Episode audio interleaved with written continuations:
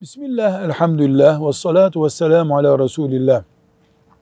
Müslümanlar arasında israf denmesinde hiçbir tereddüt yapamayacağımız ciddi bir lükse kayma var.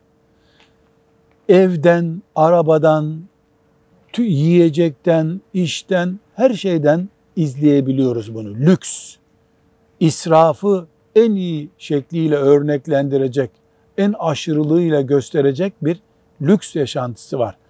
Bu neden durup dururken mi, nasıl oluştu bu bu lüks kayması?